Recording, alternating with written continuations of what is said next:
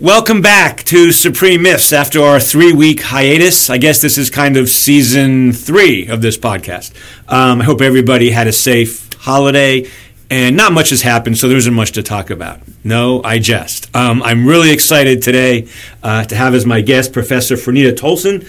Uh, she is a professor of law and vice dean for faculty and academic affairs at the University of Southern California. She's a graduate of Chicago Law School, where she is visiting virtually uh, this winter, which is, I think, the best way to visit anywhere in Chicago, uh, virtually, that is. She clerked for two federal judges after law school. She is a nationally known expert on election law, one of the reasons she's here, among many. Uh, she's a commentator for CNN, uh, the author of too many articles, op eds, and essays to name, but she does have a new book coming out with a fantastic title, I think uh, In Congress We Trust Enforcing Voting Rights from the Founding to the Jim Crow era, which I'm not sure has ended, but we'll talk about that um, later. Um, Franita, welcome. Thank you so much for being here.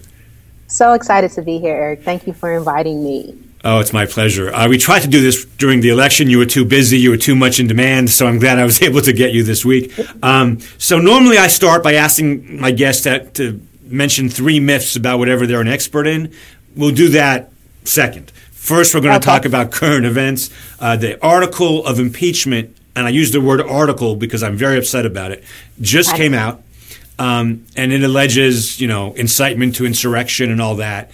It mentions the Georgia phone call that, it, that we have a tape recording of, but it's not a separate article. Right. My first question about current events is do you agree with that strategy? Um, this is so unprecedented. I, I would be uh, remiss if I sort of pretended like any of this is normal. I'm not sure if it's right or not. And I'm happy yeah. to admit that. Like, I, I, see the benefit of it, right? It keeps it streamlined, it keeps people focused on uh, the most recent sort of transgression. Because you have to keep in mind that this president has been a habitual norm breaker. Um, and theoretically, we could have had separate articles for a number of things, right? right? It's just that I think people are so shocked and so focused on what happened on January 6th that perhaps it makes sense as a strategy to get people on board because it does seem like more Republicans are speaking out about what happened on January 6th as opposed to speaking out about what Trump did with the Georgia Secretary of State. So it could be part of a larger political strategy, but um, honestly, I'm not sure what's right anymore. You know, I just, you know, I'm, I'm so disturbed and so terrified and so stressed that I just want them gone. I, I, I, agree. I'm hoping I'm hoping Pence does the 25th Amendment, but he won't probably. Um, it, will be, it will be to me the most straightforward way of neutralizing him, right? Because I think some of the concern is what he'll do in the next 10 days. Um, the time from the Georgia Secretary of State call to the uh, storming of the Capitol, that was like 100 hours. I mean, he wreaked that much havoc in 100 hours. Right. Um, so I, I shudder to think about what he can do um, in a little over a week. Uh, so 25th Amendment makes the most sense to me, but I, I, just don't think that Pence will be on board. Let's talk about um, the Georgia phone call for a second because okay. uh, I've listened to it, and there is no question. It is on tape. It's not like the Ukraine phone call. This is a phone call that we have a tape recording of. And in that phone call, he clearly tries to coerce the Georgia Secretary of State to, quote, find votes. That's Trump's. Those are Trump's words. But the reality is, when he says, you know, find votes, he, he means make up votes. That's what he means. How can that not be an obviously uh, an obvious abuse of power? A president can't do that, right? Right. So I agree that it is, it is an abuse of power, um, but I think that's different than getting a criminal prosecution. Um, so much of the election laws turn on state of mind. Um, and so, and to me, this is the perversion of it all, right? Because he might actually be um, it might actually be difficult to prosecute him if he actually believes his delusion, right? So if he's saying to the Secretary of State, "Fine, you know what was eleven thousand seven hundred eighty yeah. Trump voters who um, whose votes aren't being counted because of this widespread fraud," and he actually believes that, then it becomes more difficult to prove that he's actually trying to uh, encourage a solicit election fraud, right? Which is bizarre right? Because we're faced with two possibilities. Either the president has committed a felony, or the president is a, delusion, a delusional person who believes in unicorns and dragons and everything else, right? Like, or I both. Mean, the, the, Republicans in a right. The Republicans in a in a really bad place. Yeah. Um, I so one last question about impeachment. I think. Um, okay. My view has been, and I don't think I've changed it. I think I think they can clearly imp- the, the Senate can try. He can be impeached after he leaves office. I think. Do you agree with that? Yeah, okay. I agree with that. Okay. I mean, to be fair to the audience, it's an open constitutional law question, but no court is going to second guess it. So it's up to the Congress, I think. Is that fair? We can we can also agree that it's not justiciable, right, Eric? That the courts wouldn't weigh in on this question. Exactly. That's. I think that's. Yeah. I think the court has suggested that in other impeachment cases. I think it was mm-hmm. suggested mm-hmm. here. All right. right. That being the case, he's not going to be impeached before January twentieth. There's no way the Senate's going to do that. I mean, convicted before January twentieth. Right. So to me, the House is again making the mistake they kind of made last time. I, I think they're rushing it and oversimplifying it when they don't have to do that because it can't finish in time anyway. And as you pointed out, I think five minutes ago, we could probably list five to eight impeachable offenses over the last four years. I wish they would take their time. I mean, I don't know what the rush is since they can't get them out anyway. I think it has to do with political momentum right? So the momentum is behind, you know, the most recent tra- transgression. Um, and so I think that is perhaps why they're focused so narrowly on just looking at what happened on January 6th. Um, in terms of strategy, though, uh, keep in mind we are living in a time in which people have uh, their their sense of focus, like the attention spans are so short. Yeah. So it makes me wonder if the American public has an appetite for um, a lengthy proceeding, uh, impeachment proceeding, where the House lays out all of the different things that Trump has done, or people will lose focus. Um, you, you can't tell me that they're they aren't also thinking about that as well. The fact that people may not they may not have their attention for much, for much long uh, much longer. Excuse me. Um, and so that may be why they're just focused on this one narrow thing that everyone is universally outraged about. Fair enough. Well, as a lifelong Democrat, I know you are too. I assume. Um, I hope they do. I, you know, you know, we, we, we kind of aren't that great at this kind of thing, and I hope we do this one better. That's all. I you know. Yeah, yeah, we we missed the boat a lot. okay. Um, um, but, yeah. So let's turn to your real specialty, um, which is election law, um, or okay. just elections in general, voting, election law, whatever, defined as broadly as we can. Go ahead and identify, if you can, three myths about elections in any in any any way you want. Hmm. I had to think about this one. Yeah. so the first one uh, would be that um, this this myth that elections only matter every four years. Right. Um, I, I, do think one of the lessons of the last four years um, has been that election law matters all the time right? It matters for not just the midterms, not just for elections at the federal level, not just for president. It also matters locally. It matters for state legislatures. Um, we're about to enter into another round of redistricting, right? Um, the census numbers are coming out. Um, and so it matters which party uh, leads up the state legislature as you embark on that process. Uh, it sets the districts for the, the next 10 years, uh, possibly shorter, Eric, as we know from the case law, but you yeah. know, at least the next 10 years in most places. And so um, elections matter across the board. And I think people are really, really um, learning to pay, pay more attention um, to elections beyond president. I think that's a great point, and I'll get yeah. back to it. What, what are the other two? So the second one is uh, when people say that we are in a, rep- a republic and not a democracy. Yeah. Uh, that's always a bad argument. Stop saying that. um, it is nominally true, but we are a republic that has embraced democratic norms for well over two centuries. There have been fits and starts. Uh, we have there has been backsliding, uh, but generally speaking, we have been moving in a democratic direction. So that doesn't settle any arguments. Instead, it just makes election law people mad. Um, so that's the second myth. and that one, by the way, I completely agree. And Neil Gorsuch's book, which is called "A Republic If You Can Keep It, is horrific from page one to the end. But that's one of the reasons it's horrific because he seems to focus heavily on this idea versus republic versus democracy. All right, sorry. Number three. Right.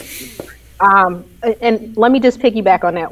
Yeah. Republic actually embraces a number of different types of government. A republic is not even necessarily inconsistent with a, a monarchy, which is something that people don't understand and appreciate. Right. So, so stop saying that. So that's the second myth.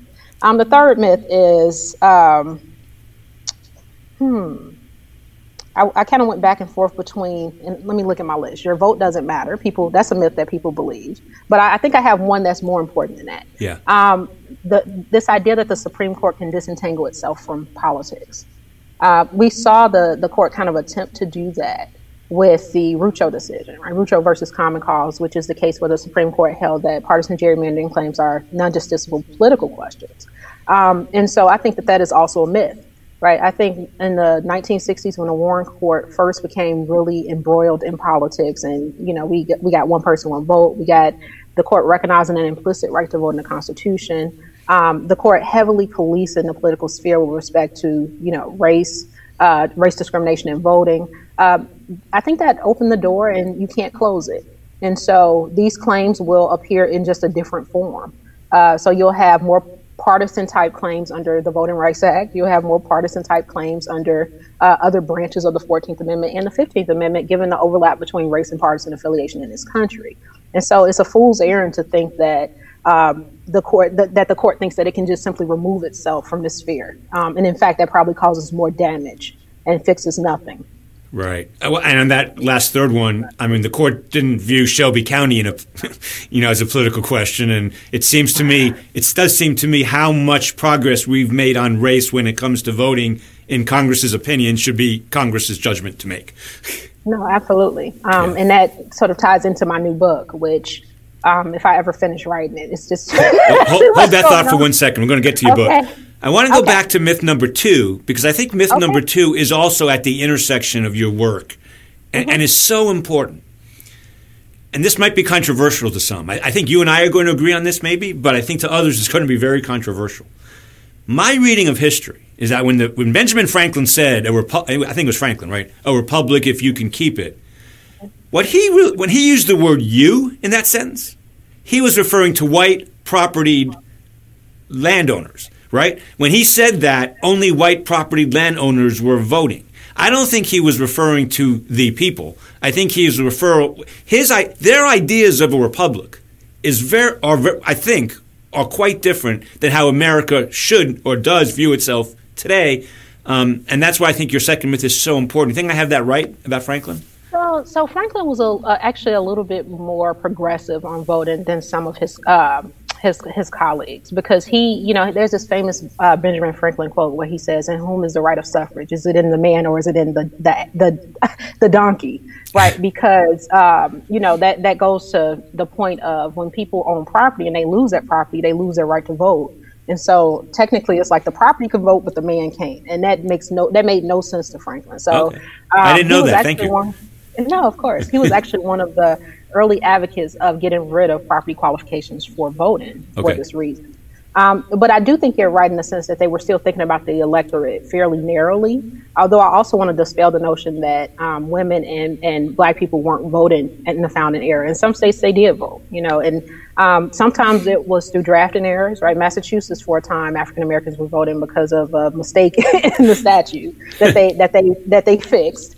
Um, but but there were and and and Eric, I'm sure you've read Dred Scott. You know that uh, Justice Curtis and his dissent yes. pointed to the fact that African Americans were voting as um, as evidence that they were uh, fit for citizenship. Yeah. In dissent, uh, we should make it clear in dissent. in dissent, yeah. right, yeah. right. Um, and so, it, one thing I've, I've, realized in sort of looking at this notion of a republic is that uh, people had very different conceptions of what a republic stood for. Now, one principle that emerged over the course of our early years is this idea of majoritarianism. But even that was contested, right? Who is the majority? Who counts for purposes of determining whether government is Republican? And there was a lot of disagreement about that. Right. Right. Yeah, I, I think you know it's it's kind of a calling card of the Federalist Society to answer everything with we're a republic, not a democracy, and I find I actually think there is something racist and sexist inherent in that idea, even if they don't mean it that way. I, I do uh-huh. think there and and, cla- and and and something about class too. I think in that in yeah. that idea. Um, all right, well let's let's go to your book because I'm so excited by this title. Um, in Congress we trust, enforcing voting rights from the founding to the Jim Crow era. Is it pure history? Is it analysis? What what is the book going to be? Um, so the, the book is a, a, lot of it is history, although I do conclude with the normative implications of that history because I do think that the so the, the the historical part of the book, the whole point is to show that Congress has been more proactive with regulating elections and voting than we give Congress credit for. It. And the reason this is relevant is because the current the court's current position is you know very federalism centered, right? They view it as a, a state regulated process. They think of federal intervention as something that should happen only sparingly. The reality is that they're looking at Madison's Constitution, but they're not looking at the you know civil Civil War post Reconstruction Constitution right. and thinking right. about this. But even taking that off the table, because honestly, I don't think that point is new. People have made the point that Reconstruction fundamentally changed the relationship between Congress and the states in this space. Um, but my point is that actually Congress had a lot more power prior to the Civil War that they used to intervene in elections in a way that the court hasn't fully appreciated. So even the federalism narrative isn't an accurate characterization of the relationship between the Congress and the states prior to the Civil War. Um, and so that's one thing, that's another myth that I'm trying to dislodge.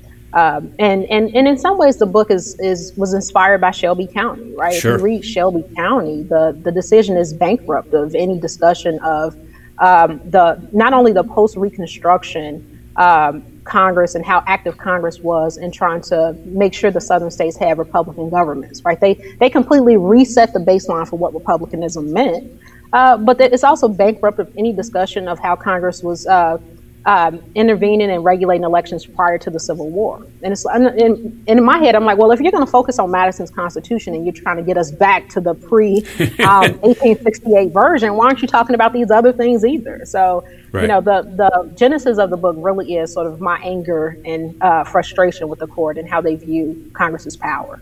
That, that's interesting, and I agree 100% with everything you just said. And, and, I'm curious if you're going to agree with what I'm about to say, and you may not. Um, what, what you, the way you said that about election law, uh, voting voting rights, and all that is mm-hmm. what I talk about all civil rights. Congress has been to the left of the United States Supreme Court on civil rights, with the exception of what 15 years, maybe from 1960 I don't count Brown. I mean, Brown is is Brown, and then we have nothing for nine years or so, you know, eight years. So right. let's say the early '60s to the mid '70s, you know, '75 or so. Other than that, Congress has been to the left of the Supreme Court forever, in my opinion, when it comes to the rights of, of traditionally disadvantaged groups, which is why I despise the court so much. Especially one of the reasons, especially when it comes to its relationship to Congress. And last thing I'll say before I ask you a question is Oliver Wendell mm-hmm. Holmes said, We could live without judicial review of Congress. It's judicial review of the states that we need. Now, he may have been talking about it from a uniformity perspective, but I think he also felt, as deferential as he was to both the states and Congress, he thought we should be even more deferential to Congress. And I agree with that. But when I say that to most liberals and most progressives, they start yelling at me and say yeah. there's no help if it's not the Supreme Court and all this. I say, no, they only helped for 20 years.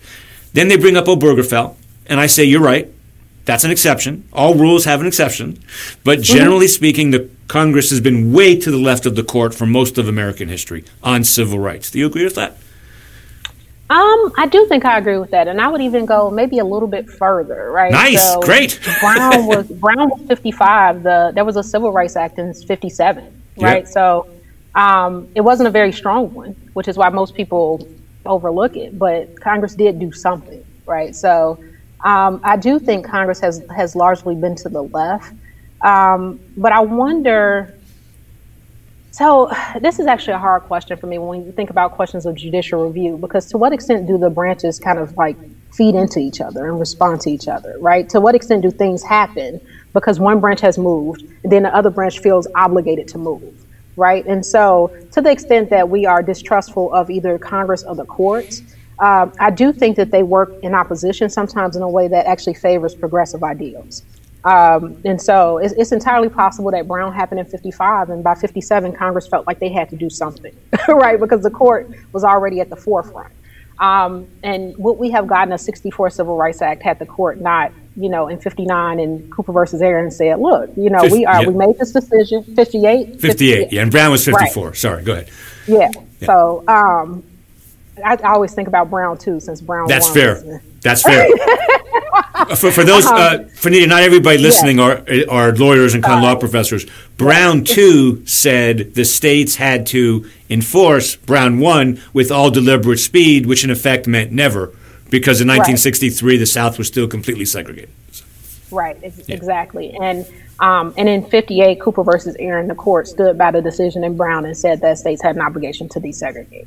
Um, and so, I, but I do think the sequence of events made Congress feel like they had to do something. Um, and so I don't think that we can think about this question of the court's role without considering the fact that the branches often act in opposition to each other in a way that might actually work for the greater good. that that's a, a, great point. My friend Barry Friedman at NYU um, used to write very long law review articles about the dia- I think he called it the dialogical constitution. If I, Barry, I hope I have that right. Um, but I remember reading them when I was a kid, you know, 1995, um, and uh, uh I think he wrote them in the 80s. And, but he was right though, and he's making and, he, and the, the, point of all that work, which was a lot of pages, is the point you just made, and you know, mm-hmm. he, he really carried it out. That what we have is a conversation between the elected branches, the court, and the people.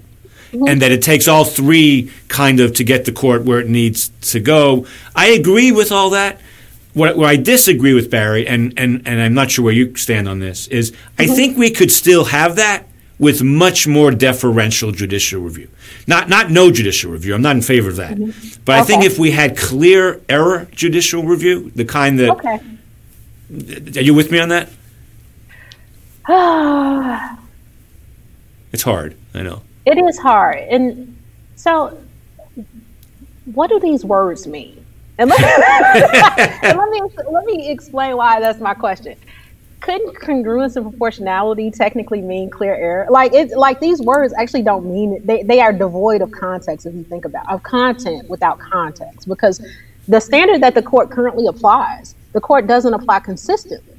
Like, can you explain to me why portions of the Americans with Disabilities Act or the Age Discrimination and Employment Act no, I can't. different from uh, the, the Voting Rights Act, right? Like, the court has purported to review congressional acts under the 14th Amendment pursuant to this con- con- congruence and proportionality standard without providing an objective sense of what that means.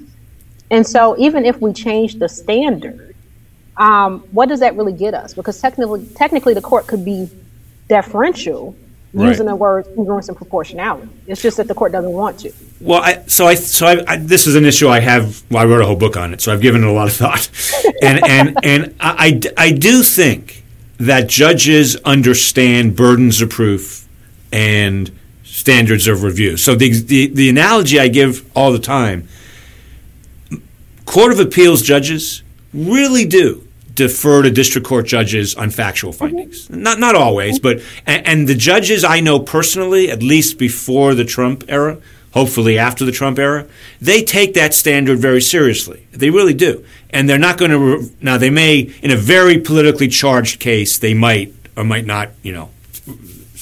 Use that standard. But they do like 95% of the time or something. They understand what it means. I'm only going to reverse this decision if I can write an opinion that shows it was clear error. I don't think Shelby County can be written honestly. Well, it was written dishonestly anyway. But in, in an honest world, I think clear error review might might have saved that statute if we had a tradition of clear error review. We don't have that.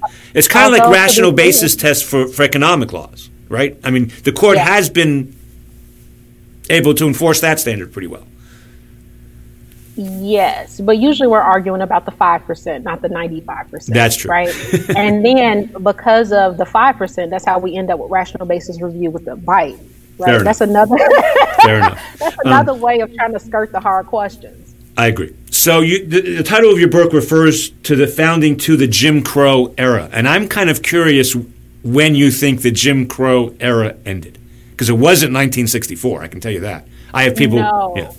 Yeah. Um, so the book goes to the beginning of the Jim Crow era, which I think okay. is a, a, little bit easier to pinpoint. Yes. Um, is the late 1880s, early 1890s. Yes. Um, even though Reconstruction, you know, uh, really Reconstruction, one thing I'm finding in my research is Reconstruction really ended like 1873, which is not something that we talk about. It ended with the, the Panic of 1873 functionally ended Reconstruction. I know we everybody loves to talk about the 1876 election, especially in light of our current circumstances. But Republicans, once they lost control of Congress in 1874, it was a wrap. Um, um, in some ways, the 1875 Civil Rights Act was really sort of the last dance, right? You know, it was a uh, uh, statute passed as a um, memorial to Charles Sumner. Like, but explain what it was. Court, explain what it was. So, yeah, so the 1875 Civil Rights Act looked a lot like the 64 Civil Rights Act. It uh, prohibited discrimination in public accommodations, movie theaters, restaurants, and, and things of that sort.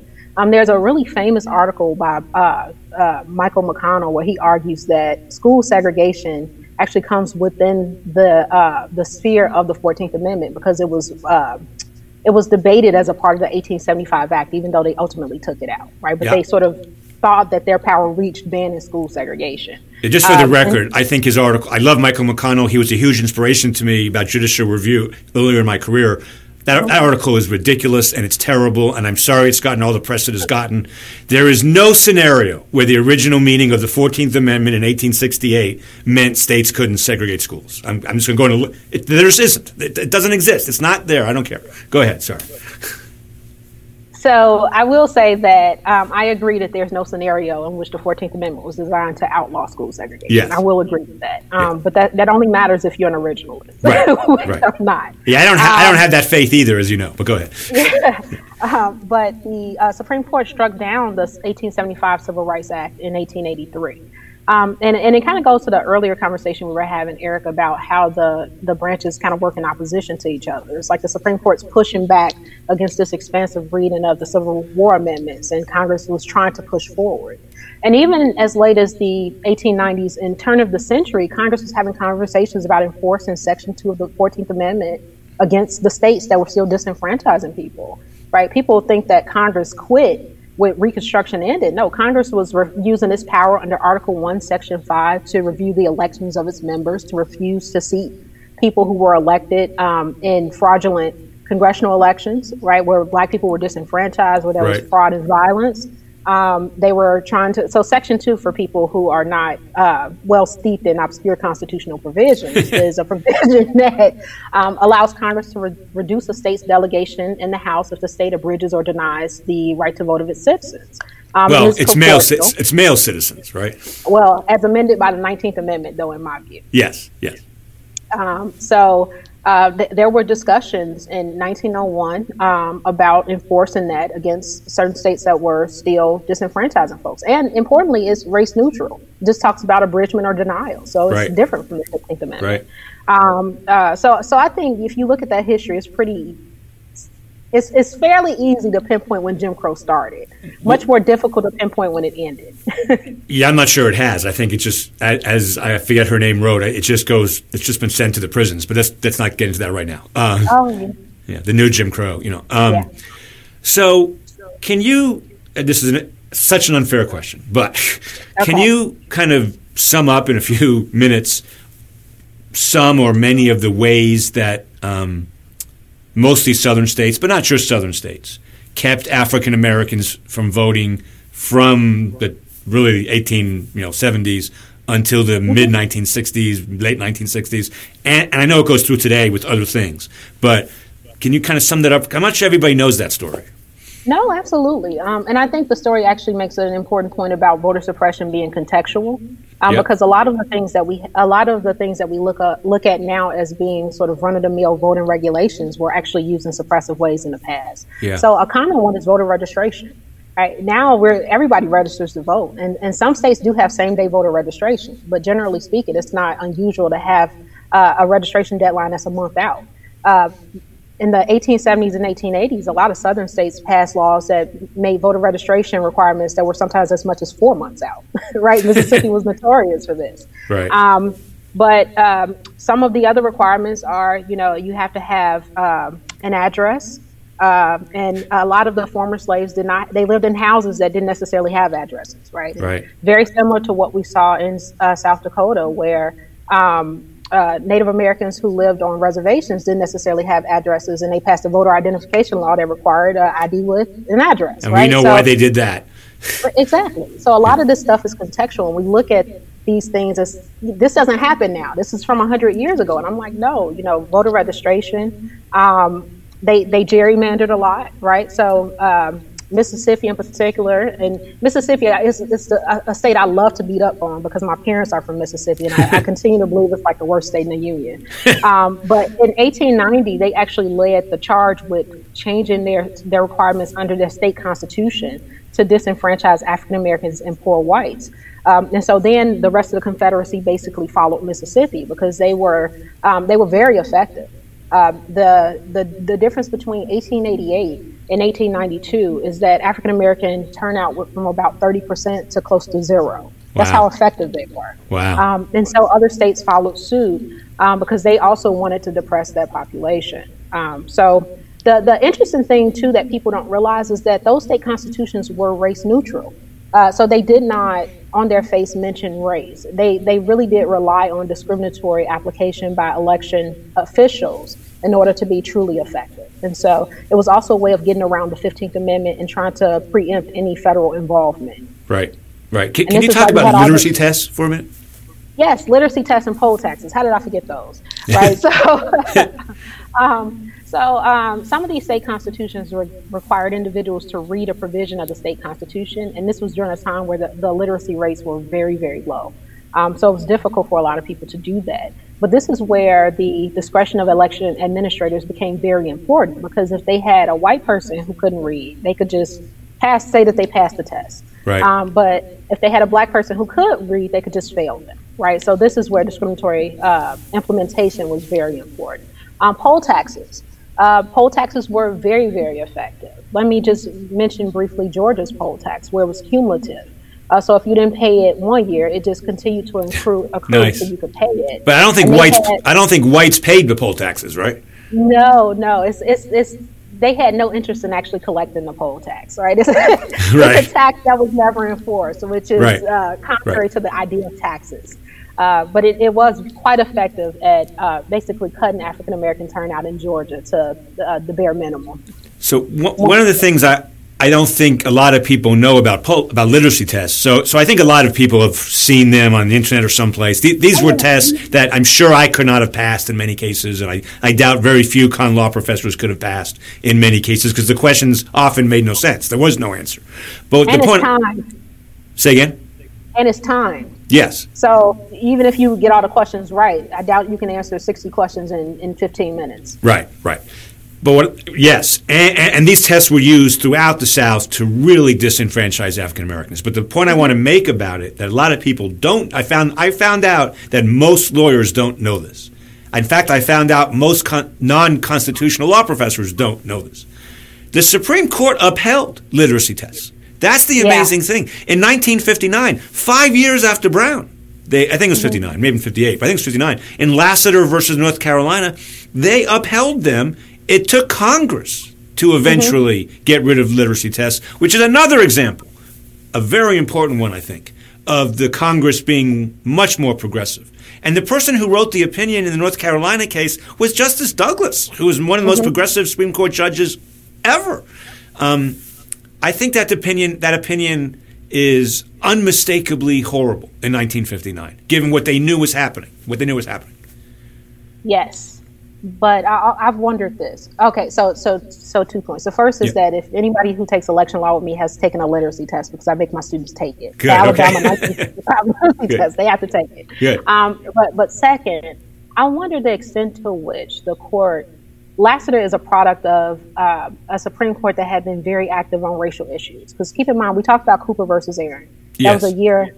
Lassiter was decided a year later. Yeah. Um, and so if you're in the court and you just had to reassert your authority, right? You had to basically make a statement saying, you know, we decide what the Constitution means, right? Cooper versus Aaron is important because it's one of the strongest articulations of the court's role since Marbury versus Madison, right? So um, it makes me wonder if Lassiter is a response to that, right? Lassiter is it's it's so horrible, but th- maybe that's the only way I can make sense of it, right? They they had already rocked the boat so much that, that Lassiter was a time in which they decided to take a step back and let things cool off. What I find fascinating about your comment about that is in 19 so Brown is 54, Brown 2 is 55. Mm-hmm. Cooper is 58 and that did involve Arkansas and one good deed by the court and the mm-hmm. National Guard.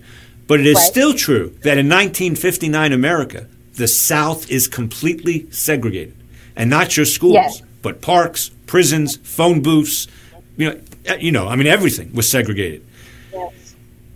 Lassiter is unforgivable in the context of a completely segregated America five years after Brown. I mean, that's. Look at the bookends, though, right? Look at the book, bookends. You have Cooper in 58, you have Gomillion in 60, you have Baker versus Carr in 62, you have Reynolds yeah. in 64. Like the court, it's, it's, it's, it's the, the Lassiter is remarkable for being a terrible decision in a decade in which you had great decisions.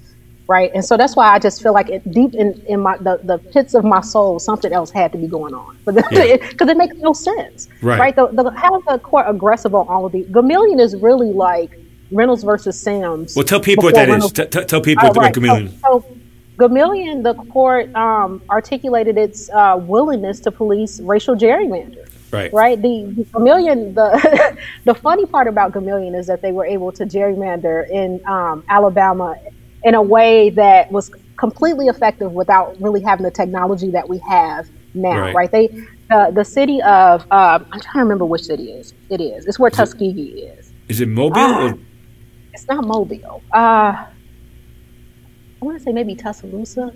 I don't know. I don't remember.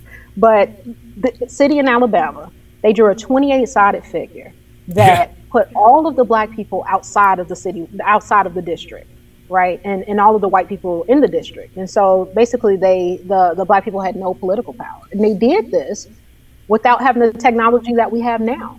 Uh, but more importantly, the court said that this is a potential uh, constitutional violation, and the court yeah. was willing to um, sort of police this domain, even though, and, and the interesting thing is, Frankfurter wrote that opinion, but he had also written Colegrove, um, which was, I guess, about 12 years earlier, where the court basically said that it would not weigh in on questions of uh, hands off political power when it comes to, to drawing districts and such, yeah. right? So the fact that the court was willing to be more aggressive in this space, uh, if, if you look at that decision and then consider that Lassiter was the year before, yes. it, that just, it just makes no sense you mentioned earlier that your parents are from Mississippi and you think it's the worst state. Let me. I'm not going to get into a battle over what's the worst state, but I will say that's that the civil rights activists of John Lewis's generation, I think, thought that Alabama was the worst and Birmingham the worst of any city. You know, Birmingham and Mobile. Well, Birmingham, not Mobile. Birmingham in 1964 was just you know, it was just apartheid. It was apartheid all out, full full force, as much or more than any other American city. Um, we're running out of time. I want to. I want to. This is not a fair. question. I'm asking you an unfair question right now, but you're really smart, and I'm really interested in your take on it. And I think this is. Um, it's about democracy and elections, okay. um, and free speech. I think it's the one, the most important question facing America right now how does a democracy, or or even a democracy slash republic, you know, whatever, how, how, does a free country, a country that believes in freedom of speech and free elections and racial equality in theory, in theory, mm-hmm. and gender equality in theory, how does a country that believes in all of that fight anti-democratic elements in its own citizens? How do we how do we fight against people who don't want those freedoms when we are we are bounded by our commitment to those freedoms. It's yes. I don't I, I have no answer to this. That's why I'm asking. So there's there are a couple I have a couple thoughts about that. Yeah. The first is don't assume that the fight ever ends. Right? We've always been fighting against these elements, and I just think that the Trump presidency has brought out the worst of them, um, the, but the worst of them recently. They've always been there. There's always been this very interesting duality to America where we're both the people who turned out in Georgia to vote and uh, turned out in historic numbers in a special election, which is special elections are a form of voter suppression. They are designed to, to only turn out the most impassioned partisans, right? Um, it's a it's a tactic, especially in Georgia where there's an ugly history behind it. But people turned out because they felt like their votes were the best way of articulating their dissatisfaction with the status quo. Less than a day later, um, another segment of our population turned out because they're dissatisfied as well, but they used violence, right? Those that's two visions of America, but it is America, right? And so part of the reason why this fight is always ongoing is because we have to push back against who we don't want to be, and we have to build up who we want to be. And I think, you know, hopefully, and, and I believe this, the majority of Americans identify more with the people who cast ballots in Georgia than they do with the people who stormed the Capitol. Yeah. Um, so I don't think that there's a permanent fix in a sense. I just look at it as an ongoing battle. Um, but one thing I know that's not the right answer is this: well, we have to turn the, the page and we have to heal, and we you you cannot we can't move forward without accountability. We can't move forward without you know being clear in our repudiation of what happened on Wednesday. There has to be consequences, right? Otherwise, we don't really deserve the title of democracy. That means that they win. Right. right? The, the the part of America that we are rejecting wins if we don't do anything about what happened. I, I, I agree with that. Was well said. Um, I, I guess where I feel a lot of tension and people like Geoffrey Stone, who I really respect, you know, and Jeff, he's a, he, he, was actually we had a podcast. You know, he's one of the great defenders of free, maybe the greatest defender of free yeah. speech among modern law professors, University of Chicago. He and I agree on ninety nine percent of things. He blurred my book, but we disagree on this. Um, I have kind of a European perspective on free speech. Um, I'm, okay. all, I'm the guy always invited to be the one American law professor who is not a free speech exceptionalist. Like, um, and I, I, there's a tension to me between recognizing the free speech rights of people who will then deny free speech to other people. In other words, if, if, their, if their line was, we want everybody to speak freely and everybody to be equal, but we think X, Y, that's one thing. But attacking the Capitol is attacking, in my view, free, you know, free speech in a way. I mean, it's using violence. They have a right to say we're upset with the election. We think there was fraud. They have a right to do all of that. They don't have a right to storm the Capitol. But the speech led to the storming of the Capitol. and right. Europe would Europe would in most countries stifle the speech. And I'm not saying that's the right answer, but I think it's a serious tension Americans don't think. We need to think more about that idea uh, that sometimes speech really is harmful and really has to be blocked. I'm not. I'm not opposed to, to regulating it, and I know that that's probably bad to say, but keep in mind, I also think campaign finance laws are important. Yeah. um, so, you know, I, to the extent that speech is a marketplace, um, we regulate every other marketplace, right? Like we live in a capitalist society, but it's not free of regulation. Right. Um, why do we make the comparison of free speech as being a marketplace of ideas and then proceed as if we, that marketplace doesn't need to be regulated? It does. That's a great point. My colleague, my, my, my former colleague, um, a former colleague of mine wrote a book saying applying free market capitalism to elections is an incredibly dumb idea. um, and, and, I, and I think that's where we get campaign finance reform invalidations by the Supreme Court. Um, and I think, obviously, corporations have some rights. You can't just the government can't go into the New York Times and search it, you know, without any warrant and all that stuff. But the fact the New York Times has some rights doesn't mean Exxon has the same rights as you and I to participate in our elections. And I can't. Right. It's so hard to get conservatives to see that, but to me, it's such an obvious point. Yeah. Yeah. All right. On that kind of somber note, Franita, um, thank you so much for doing this. I really, I know your time is, is, is very spare, so thank you so much for doing this. I, I appreciate it. Great conversation. I really appreciate. it. When COVID is over, we're going to do something in Atlanta. I hope, and I hope you can you can make it. Um, but we we, we, have to wait till COVID's over. yeah. All right. Take care. Thanks a lot. Take care.